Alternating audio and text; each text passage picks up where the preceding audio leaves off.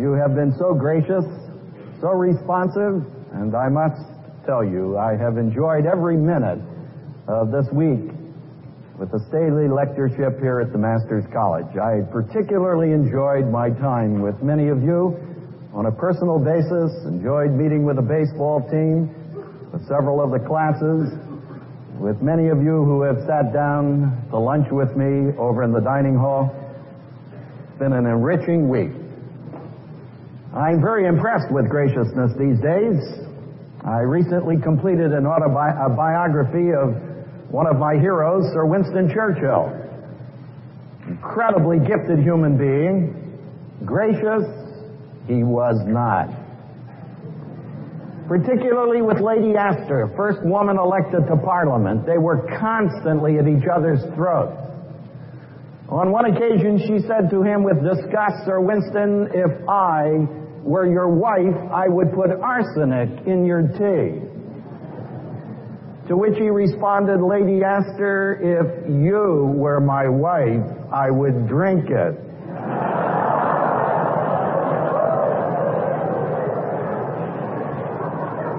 On another occasion, they met on an elevator. He was slightly to the wind. She said, "Sir Winston, you are drunk." He was equal to the occasion because he responded by saying, "Lady Astor, you are ugly, but tomorrow I will be sober."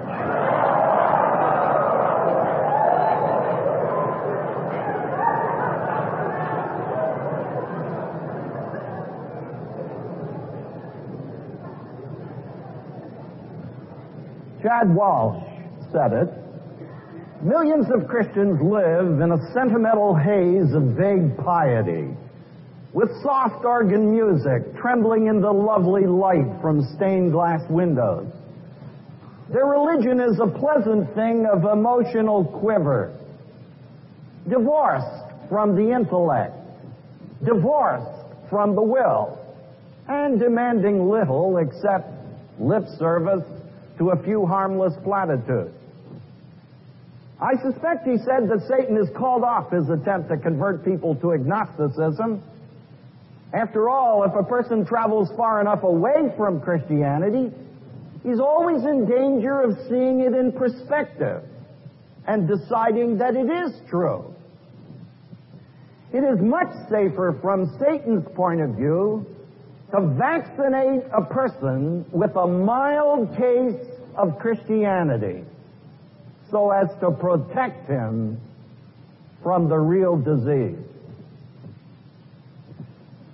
Christian leaders are not infected with a mild case of Christianity. They have the real disease. In our series this week entitled Leadership for the Year two thousand, we have sought to ask and answer three basic questions. Number one, what is the need for leadership? We discovered it's screaming. We need leaders in our society. We need leaders in our families. And we need leaders in our homes. On Wednesday, we sought to ask and answer the question, what kind of a man, what kind of a woman does it take to make an impact on our kind of society? And we surfaced for you ten characteristics of transformative leaders. Characteristics that the Spirit of God wants to weave into the fabric of our character. Now today I want to ask and answer the question, how do you motivate as a leader? You see, the number one problem in leadership today is motivation. It's overcoming initial inertia, getting people off of the dime and into action. It's always easier to direct a moving object, but resurrection is difficult at any level. I am convinced it is much more important to determine a person's M Q than their I Q. Their motivation quotient rather than their intellectual quotient. You see, the people who are failing in every area of life are failing primarily not for lack of ability, but for lack of application. It was Charles Kettering who said, "A problem well defined is a problem half solved." We're going to talk about motivation. We need to ask, what is a motive? Let me define it for you simply. A motive is primarily that within an individual, not without, which incites him or her to action. It's that primarily within the individual, not without, which incites them to action. It may be an idea, it may be an emotion, it may be a need, it may be an organic state, but it always emanates from within. See, we have to distinguish between two primary forms of motivation. There is extrinsic motivation, that is, any form of motivation external to the individual. But the primary means of motivation is intrinsic motivation, in which I do what I do, not because I have to, not because somebody has a forty-five in my head, not because somebody promises me a lollipop or an ice cream cone if I do it, but I do what I do because basically I choose to do it. In other words, you become a self-starter. Now, for a few moments this morning, I would like to explore with you your working capital as a motivator. I have a basic conviction. My conviction is this: everyone, no exception, everyone can become a motivator if you know how and are willing to pay the price. And I'd like to share with you five or six ways, op- options open to every man, every woman in this auditorium to become a motivator as a leader. Number one, you motivate when you intensify interpersonal relationships. John chapter one and verse fourteen, John says, "The Word became flesh and pitched his tent among us, and we beheld his glory, the glory is of the Father, full of grace and truth." Men and women, God's method is always incarnational. He loves to take truth and wrap it in human personality. Therefore, the closer the relationship, the greater the potential for motivation. And that's our problem. Most of us are too far removed from the people we are trying to motivate. And you will discover you motivate people in direct proportion to your personal involvement with them. You see, you can impress people at a distance, but you can only impact them up close. My students ask profound questions. They ask questions like, uh, Prof, uh, what time is this period over? And that's a Lulu. Or, Doctor Hendricks, are you going to ask this question on the examination? Which being interpreted means, if you are not, I shall now proceed to forget it. And while they're filing out the door, I'll say, "Hey, how about coming out to my house tonight?" "Sure, Prof, what are you going to do?" "I don't know. Come on out, we'll find out." thirty or forty of them show up at the house at night. We're wall to wall on the carpet. We've got a Coke in our hands. Pretty soon we're embroiled in the discussion. And before long, it's one o'clock in the morning. And nobody's asking, uh, when is this period over? You going to ask this on the exam? Men and women, I don't understand. All I know, I just know that four walls condition people to learning.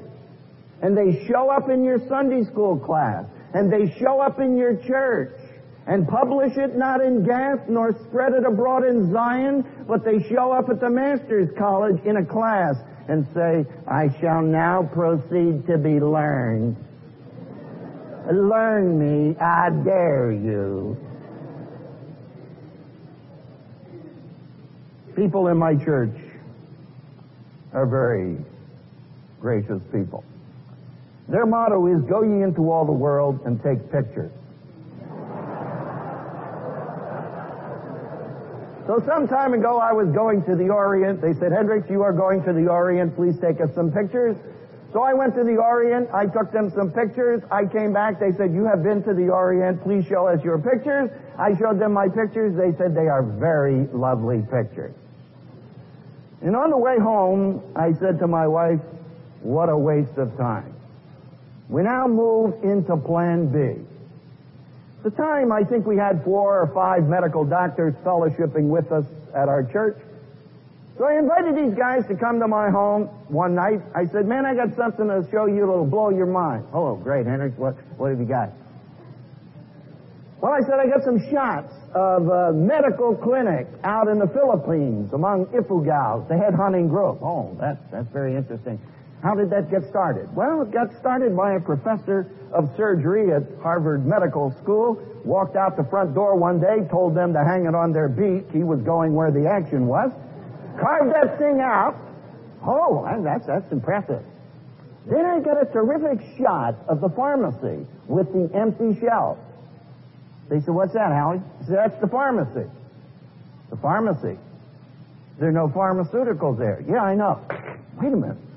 How in the world can you have a pharmacy without pharmaceuticals? I don't know. They got one over there. We get all the way to the end of the pictures. Guess what the first question is? Hey, how can you have a pharmacy without pharmaceuticals? Would you believe those doctors, plus a larger corps they formed, have now given over four, between four and five million dollars worth of pharmaceuticals to missionary clinics around the world? You see, I happen to believe there isn't a man or a woman sitting in this auditorium that cannot be motivated. And if you had time to sit down next to you to find out, what is it that pumps your gas? What is it that moves your adrenaline? We could make a drastic difference in your life. The student at Wheaton College, I had the most brilliant professor I have ever had in my life.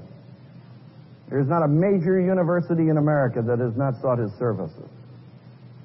My most vivid memory of this professor is working in a boxcar in the city of Chicago, tossing boxes during the Christmas vacation. He being compelled to work in that boxcar to afford the luxury of teaching in a Christian institution. He said nothing to me about it. I will never be the same. You see, it's one thing to run off at the mouth about commitment. It's another thing to be a P H D that every Ivy League school has sought since he started teaching, and he refuses to go and continues to teach in a Christian school because of commitment. And I'll never recover from that exposure. Not because he sat down one day and said, Hendricks, I want to give you a sermon on commitment, but because he communicated it in the interpersonal relationship. May I say to you, and particularly many of you who have shared some of the most significant ministries God has given you, never go anywhere alone.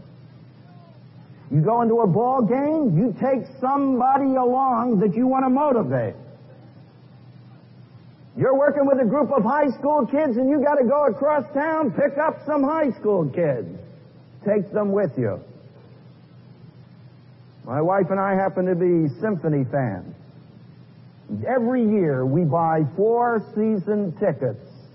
We buy them deliberately so that every time we go to the symphony, we will take two lost people with us. Because we have discovered over the years that Gene and I have seen a steady stream of men and women come to Christ by personal exposure, taking them to the symphony, taking them to a ball game, inviting them over to our home for a steak fry. Personal involvement. There's a second way that you can motivate, and that is by creating a need through exposure to reality. You create a need by exposure to reality. You see, you need to distinguish between two kinds of needs. There are, first of all, what we call real needs. Most of them are subsurface. They are at an unconscious level. They are real needs, but you are not aware of them. There are also felt needs. These are needs that usually are surface. You had an examination today. That's a real need. You're going on a spring break, and some of you are going home to parents who don't know the Savior and who really take a very dim view, not only of your coming to the Masters College, but the fact that you wrote them in a letter, you're even considering investing your life in Christian service. And you're going home. That's a real need, because you're going to meet them tonight. They're going to ask you some penetrating questions. See, Jesus Christ never used the storage tank approach to education. He never said, look, man, I'm only going to be with you for a little over three years, so take this stuff down. You'll need it someday. He said on one occasion, I've got many things to share with you, but you're not able to bear them now. But that's no problem to me, because when he, the Spirit of truth, has come, he'll guide you into all truth. Mark chapter four, Jesus gave some of the most significant addresses and lessons to his disciples, the theme of which is, he that hath ears to hear, let him hear. They were centered on faith. But like the good teacher that he was, he knew that you don't learn about faith in a classroom. You learn it in the laboratory of life. So he gives them a hearing test. He said, let's go to the other side. So they take off, they get into the middle of the lake, and they discover not only is the boat in the water where it belongs, but the water is in the boat. And a group of professional fishermen come to the conclusion, this thing is going down. This is it. So they come and wake them up and say, don't you even care? We're in a process of perishing. The implication is, at least you could help to bail out. And the Lord gets up and rebukes the wind, the wave, no problems there. And then he turns to the disciples and says to them, how is it that you, that's emphatic, you of all people have no faith? Who? The guys that just heard the lectures on faith. See, Jesus said, let's go to the other side, not let's go to the middle of the lake and drown. They wrote a blue book, and it came back with a great big F on it, and that was not for faith. They flunked.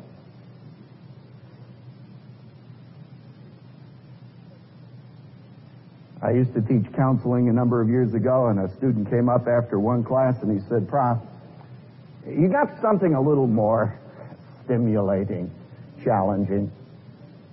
I said, yeah, I think so. So I called up my friend out on Harry Hines Boulevard in Dallas at the juvenile home. I said, hey, man, I got a student that needs an education. He said, I got the picture. Send him out. So I sent the student out. They take this kid and they drop him in the cell of a kid, fourteen years of age, billed on twenty-six major counts of juvenile delinquency. State was simply waiting to put him away permanently, which, by the way, is where he is and will probably be there the rest of his life.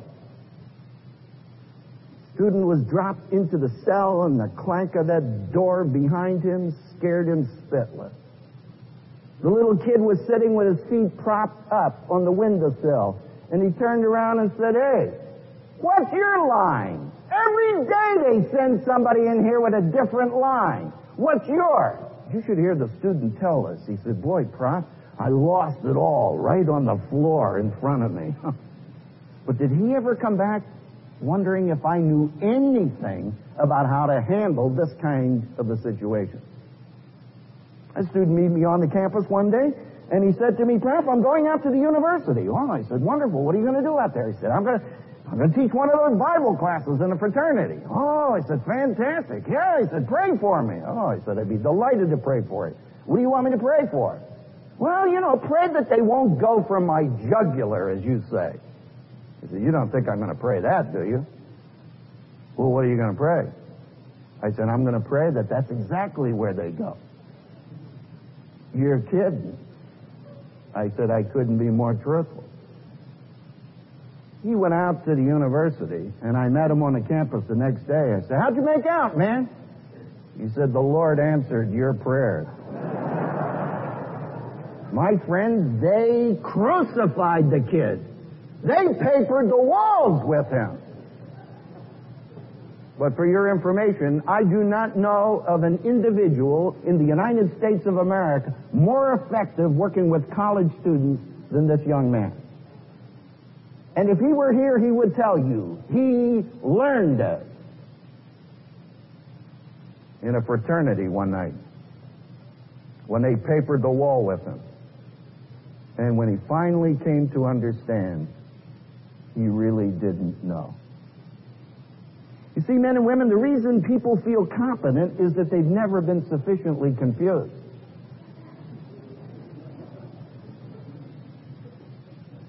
And one of the things that you need to do is to expose them to reality. And they'll get a liberal arts education. That's what the Savior did. You ever read that verse in Luke chapter eleven and verse one? Disciples said, Lord, teach us to pray. By the way, that's the only thing the disciples ever asked Jesus to teach them. Did you ever ask, why did they ask that? I'll tell you, because every time they found him, they found him on his knees. And I think it must have been Philip who said to Andrew one day, hey, Andy, why don't you ask Jesus about that? I, I think it's a biggie. Major point. Would anybody ever ask you to teach them to pray? Because they found you so often on your knees and came to the conclusion that the reason for her effectiveness. That's why he's such a breed apart. There's a third way. And that is, you motivate people by feeding and developing responsibility. People thrive on this. Built on the principle, the greater the investment, the greater the interest. The first piece of woodworking I ever did in my life was to make a stool. I have nicknamed this stool the abomination of desolation. You got to see it to appreciate. No two pieces of wood are going in precisely the proper direction. The paint job is atrocious. Every time I go home to Philadelphia, I have to nail the sad thing back together again. But you women know that every living room is supposed to have a center of interest. Well, friends, smack dab in the middle of the center of interest in my grandmother's home is this stool. And you know, the conversation languishes, and finally somebody will say, that's interesting. And I can still see my grandmother swell with pride as she says, ha ha, and Howard made that. And I want to crawl underneath a rug. And I take that thing down in the basement and I hide it. And I come back six months later and there it is, right in the center of the living room.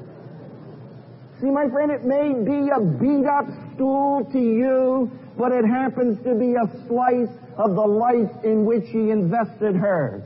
And when my parents put me out, my grandmother took me in.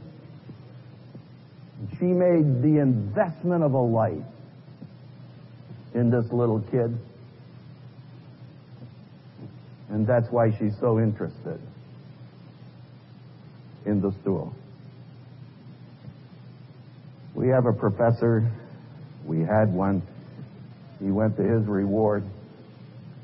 Out at Southern Methodist University School of Law. His name was Charmatz. He teaches trial, taught trial law. Has developed more winners in the state of Texas than any five professors together. Taught trial law. He would set up the prosecution, the defense, put the rest of the students in the jury box, appoint the judge. And they would try the case. And he'd be back there smoking a cigar, and you'd think the guy's out like a light. He's hearing everything that's going on. And after they finish the case, he comes storming down the aisle saying, "You don't mean to tell me you're going to try that case like that, are you? You know what I would do with that prosecution? This is what..." He'd shred it. The defense said, "Boy, we must have really cooled this one." And after he got through, he'd whip around and say, "You know what I would do with that fifth-rate defense? This is what I do." They had nothing left. The only secure guy left is the judge. And then he'd smile and say, "You want to win that case?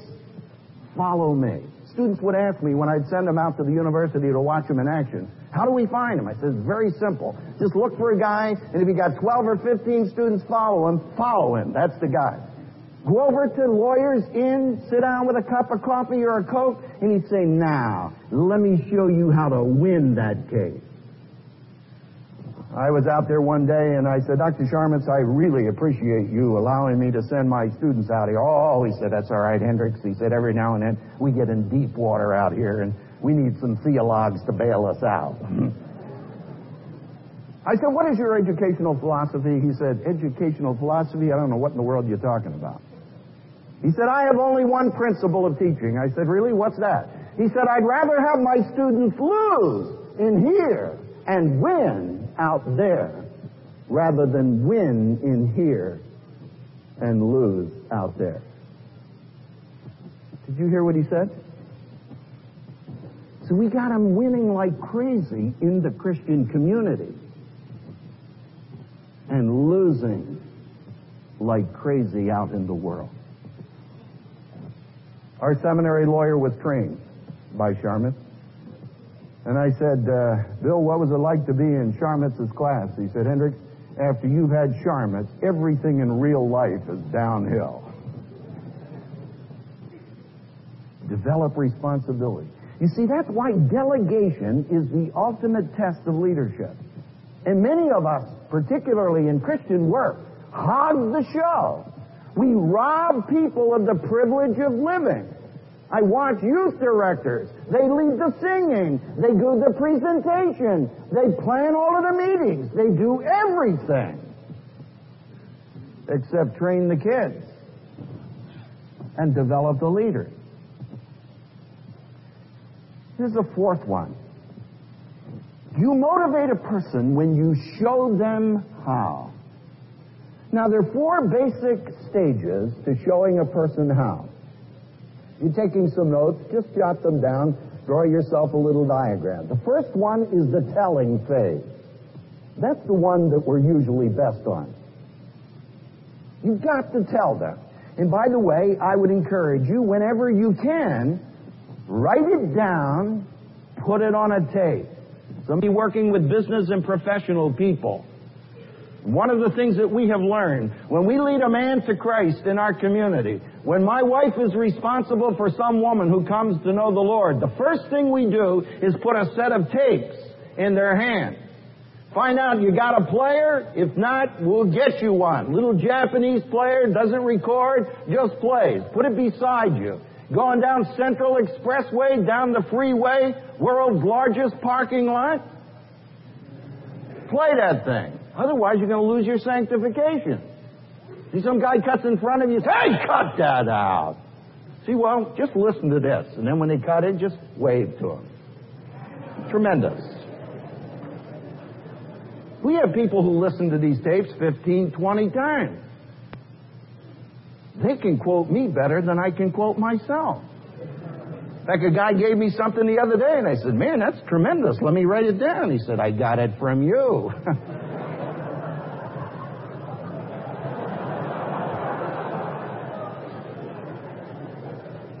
See, first of all, telling. Secondly, showing. Now, I've got to dramatize this for you so you can understand it. In our churches, we have teacher training. Beloved, and next Tuesday, we're having teacher training. Uh, please show up. Nobody showed up last week. So the crowds come, all three of them. Then we take the book and we read it back to them. Tonight, it's storytelling. You will notice all great teachers told stories. Jesus told stories. There are five parts to a story. We read the whole thing back to him and then say, any questions? You know, who in the world would have a question? But come back next week for another thrilling teacher training session. Anybody ever see a good story? Ever hear one? They would know one if they fell over it. Now, the fourth and fifth are the crucial stages. They are the doing stages. First of all, you've got to do it in a controlled situation. What kind of situation is that? That's one in which you can fall flat on your face without losing faith. When I used to teach homiletics, I would say to the students, look, I want you to come at the next hour with an illustration. You can illustrate any point you want. But I want you to have the experience of telling an illustration and driving the point home with it. So they'd come the next time and they'd all sit, hide, you know, behind the guy in front of them. And finally I say, okay, man, you're on. You know, who, me? Right. And he comes up here and grabs this thing like it's going to go out the window. And he, he starts into the illustration and gets it all balled up and finally says, good night, Prof. I forgot the punchline. Let me sit down. No, you can't sit down. Anybody here want him to sit down? Nobody wants him to sit down. Oh, yeah, yeah, yeah, he said, I got it. And he gives it, and he sits down, and the whole place comes down with applause. For your information, that's where everybody begins to learn how to speak. See, there is no such thing as a correspondence course in swimming. You don't learn to swim by reading the books. You don't learn to swim by watching the pros go up and down in the pool. You learn to swim by swimming. You learn to share your faith by sharing your faith. To teach by teaching. You learn faith by putting it in the crucible and watching it work. Well, the final stage of doing is in real life. See, sometime we need to go out of this controlled situation where we can make the mistakes, go out to the real world. Now, you know where you ought to learn this process? You ought to learn it from the cult. The director of I B M training told me some time ago, the greatest training in America is not in industry, it's not in education, it's not in business. The greatest training in America is in the cults. It's Sunday morning. I'm home recovering from surgery, okay? There's a knock at the door. Two guys, younger guy and older guy, well-dressed, little record player. You got the picture? So they didn't know me from Adam. So we, we'd like to talk to you. Oh, I said, wonderful. Come on in. So they came in. We got involved in the discussion. Every time we go to a passage of Scripture, they'd say, well, the Greek says this. I said, the Greek. Well, what's the Greek got to do with it? Well, Mister Hendricks, apparently you don't know very much about the New Testament.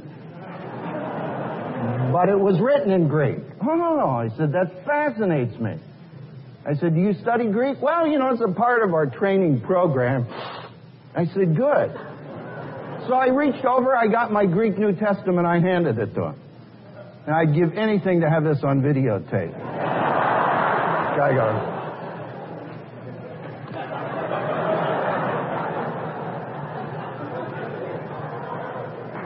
the older guy tried to bail him out. I said, just a moment. Took the Greek New Testament, read it to him. I said, see, it doesn't say that. And furthermore, it doesn't mean that. Where did they go? Next door? Uh-uh. Teachable moment. See, here's reality.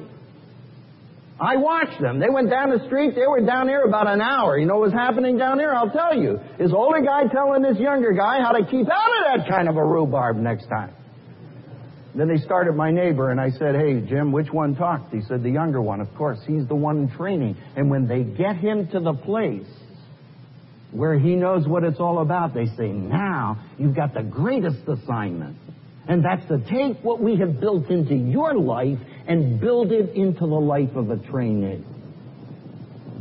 Men and women, the greatest people in the world in terms of Christianity and its replication are in our churches. But they're not multiplied. They're not building their life into others. They've never sat down to say, how do I do what I do?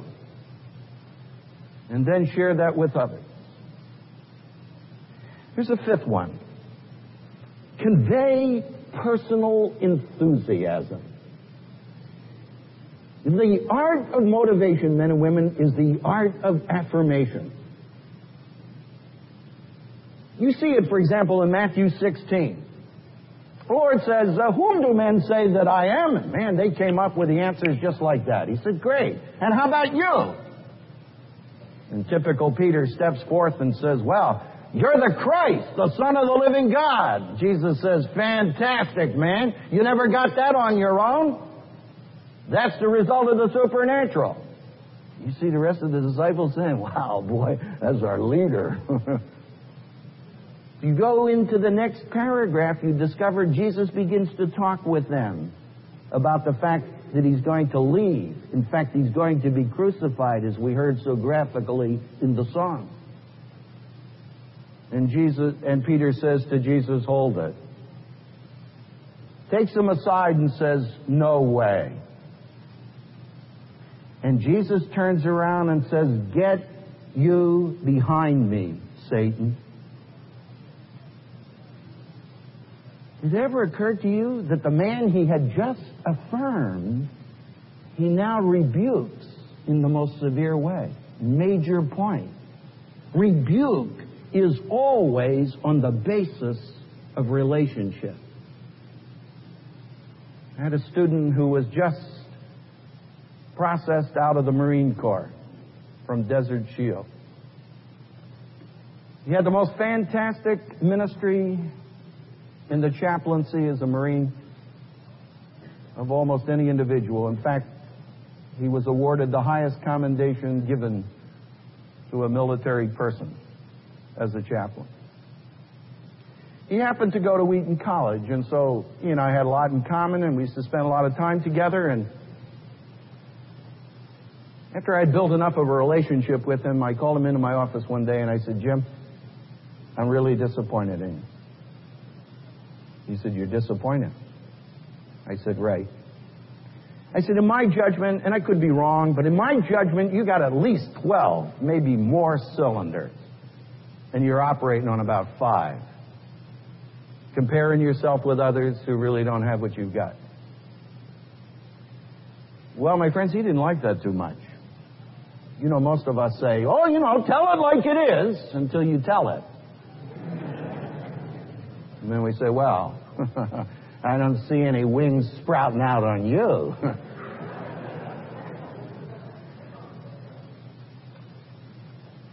I got the most beautiful six-page letter you have ever read in your life of a guy who said, in effect, dear Prof, thanks, thanks for being the first person in my life who loved me enough to confront me with my greatest weakness.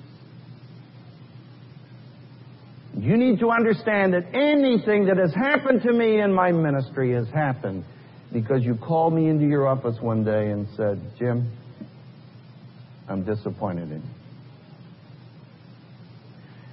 you. You see, what you need to ask is, are you on a person's back or are you on their team? You need to get off their back and get on to their team and get excited about what God is doing in their life. But there's a key to this. You've got to know what to get excited about. My older daughter took violin lessons from the first chair violinist of the Dallas Symphony Orchestra. Great privilege. And he used to give these recitals. And you know what fascinated me? I would go to the recital, but he would never play. And you should hear this guy play a violin. And I thought he'd get up someday and say, ladies and gentlemen, let me show you how I, my friend, I'm not paying him to play a violin. I'm paying him to teach my daughter to play the violin. And by the way, that's the test of your ministry. It's not what you do. It's what other people do as a result of what you do. You need to know what to get excited about. There's a sixth and last one I want to mention, and that is develop an incurable confidence in God's ability to change people. By the way, I picked up some incredible statements during this week. I picked up statements from individuals, from guys and gals and faculty members and staff members who have seen God bring supernatural change in your life. Man, that ought to have your confidence level off the graph in terms of what God can do in somebody else's life. Do you ever look at the disciples? Here's Jesus Christ. He wants to launch a worldwide movement. Let me ask you an honest question. Would you have chosen the disciples? Would you have picked Peter? Peter, who, having nothing to say, said... See, here's motor mouth. Philip and Andrew. I don't mean to be too hard on these guys, but I seriously question if they had more than about ninety, ninety-five I Q. Just vanilla. Hi. Who are you? Ah, I'm a disciple. See, when the Greeks came to see Jesus, to whom did they go? Philip and Andrew, I mean, did Peter and John? Good night. No, they'd still be in committee making that decision. They came to Philip and Andrew, and he said, you want to see the Lord? Sure, man, come on. By the way, it was Philip and Andrew who had their nose in that little boy's lunch pail to find out how many loaves and fishes he had. Down to earth, guys. Thomas. How would you like him on a building committee? Every time you come up with an idea, he's got seventeen reasons why it won't work. Show him the donut, all he sees is the hole. And then Judas. Student came up after class one day and he said, Prof, I got a problem. I said, what's your problem? He said, why did Christ choose Judas? I said, I don't think that's a problem. He said, you don't think so? I said, uh-uh, I got a bigger problem than that. He said, what's that? I said, why did he choose you? While he's still recovering from that, I said, I got another problem. He's not talking now. I said, that's how I got in. I got more scriptural reason for why Christ cho- chose Judas than why he chose you and me. But you see, the miracle is that God chooses people not on the basis of what they were, but on the basis of what they were to become.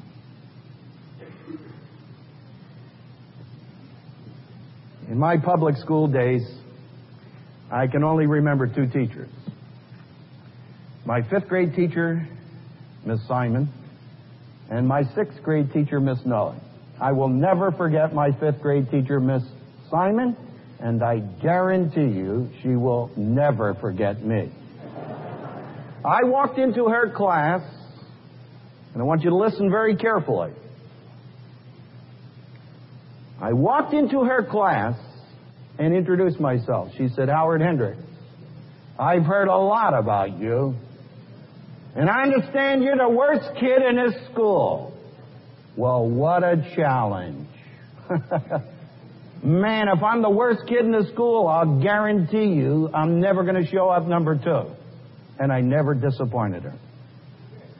I gave her unholy fits.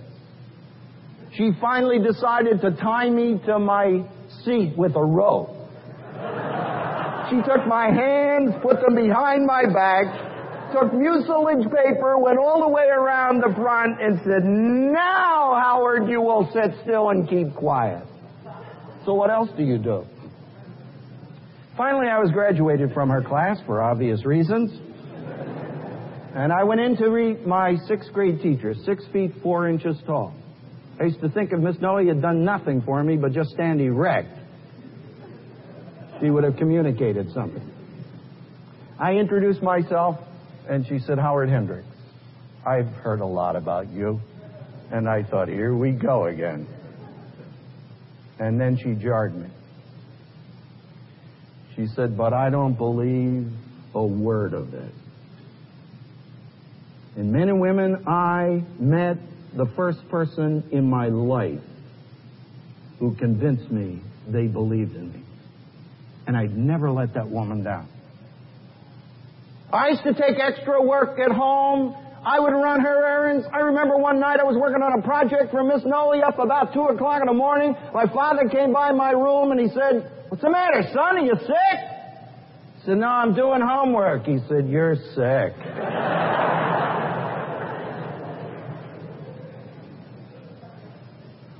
I used this illustration a number of years ago. And at the end of the session, a man walked up and he said, I think you were talking about my mother.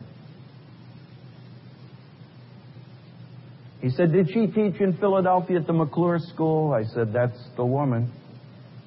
I said, where is she? Well, he said, she's in a retirement home in Cedar Rapids, Iowa. I said, give me the address. I changed my whole plan to go see her. And I found the reason. She was married to a very prominent surgeon at Temple University School of Medicine, who walked out the front door one day, told her to hang it on her beak, and left her with two boys. In order to keep body and soul together, because he had shafted her in a legal deal he had structured, she had to go back to teaching. She used to come to McClure School, she told me, every morning, a half hour before classes began, and just fell over that desk and said, Lord, use me as your instrument to impact people. Someday I'm going to write a book. I've already entitled it, The Incredible Miss Nolly. Because, you see, I've met men and women, not only across America, but around the world, who are the product of that woman's ministry. Don't ever forget it. How you see a person will very largely determine what that person becomes. You see them as a loser, you may have the dubious distinction of developing one. You see them as a winner, you may have the exciting privilege of being God's instrument to flow into the light of others. I want you to know I'm going to be praying for you. I'm going to be making intercessory investments on behalf of the student body and faculty and staff of Masters College. And I am praying that God will light some fires this week that will never go out. We desperately need leaders, much more than you are aware. And I believe you represent the hope for the future of our society, of our families, and of our churches.